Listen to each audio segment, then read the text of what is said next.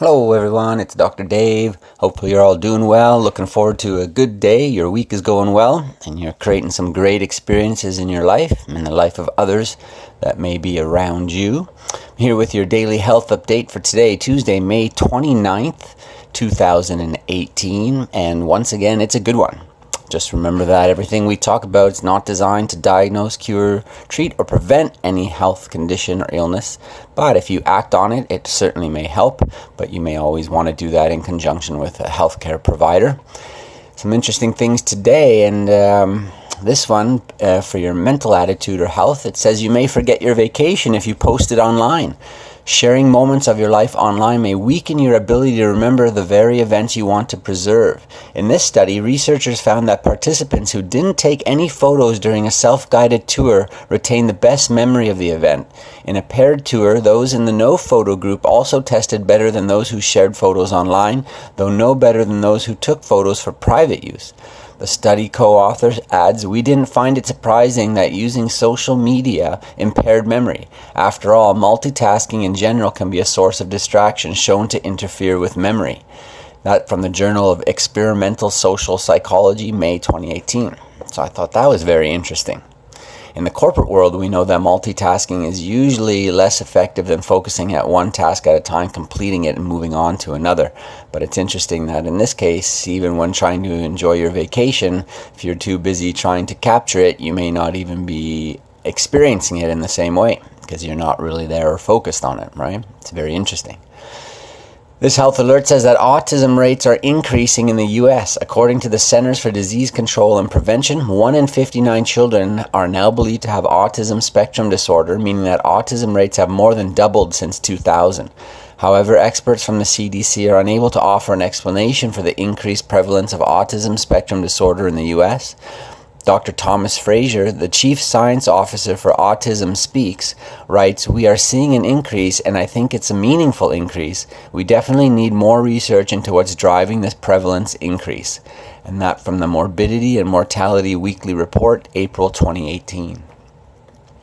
On the diet side, too much alcohol may be linked to PMS. Researchers analyzed data from 19 past studies that included more than 47,000 women from eight countries and found that about 21% of PMS cases may be attributed to heavy drinking. The investigators theorized that alcohol may alter levels of steroid sex hormones, which are known to cause PMS.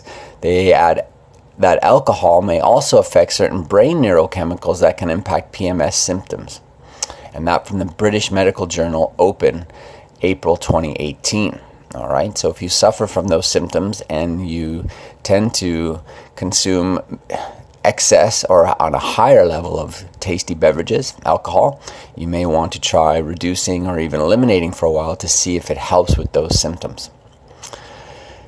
On the exercise front, exercise reduces fall risk in the elderly. For older adults, falling down can result in a serious injury that can dramatically reduce their mobility and independence. In a recent study involving over a thousand Taiwanese seniors, researchers found that participants who regularly exercised were less likely to have experienced a fall during the previous year. And they say that motion is life and life is motion. And uh, what you teach your body to do, it will do better. And you want to preserve what it's able to do through life as well. So, falls in the elderly are one of the leading causes of morbidity. The quality of life drastically reduces because there's usually lingering symptoms from falls, especially if there's a fracture. So, staying fit in order to avoid those falls uh, is very beneficial. All right, so keep that fitness as part of your routine throughout your whole life if you can. On the wellness and prevention side, how to invest in your health. To achieve a healthier you, American Academy of Family Physicians advises the following Make time daily to focus on things that make you happier and healthier. Find balance between your personal and work life. Build and maintain relationships. Don't be afraid to ask for help or support from others when you need it. Seek help from your doctor when necessary. Exercise regularly. Find ways to battle stress. And consider trying new hobbies and activities. That from the American Academy of Family Physicians, May 2018.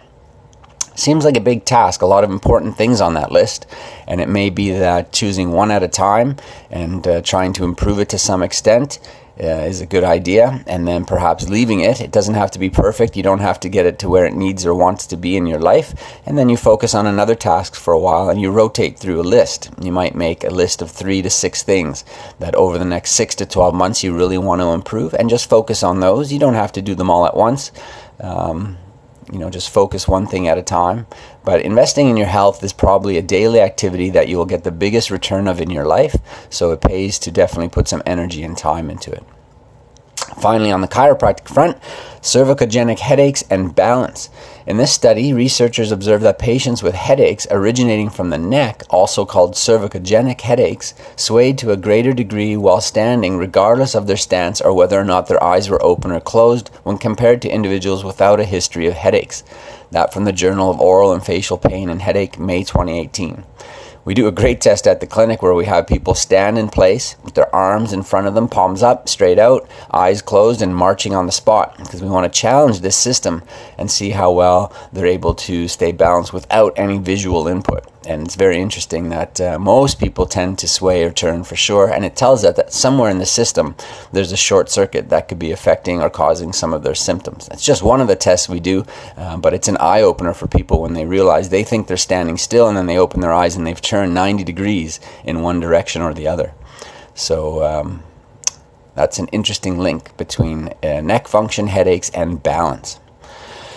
And your quote today comes from Peter Drucker. He says, The most important thing in communication is hearing what isn't said, right? Communication is not just uh, the audio, not just what you hear, but it's also what you see and what you feel.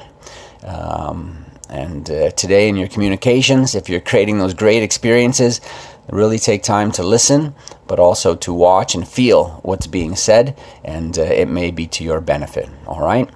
So go on out, take care of each other, create those great experiences, and I'm going to catch up with you next time.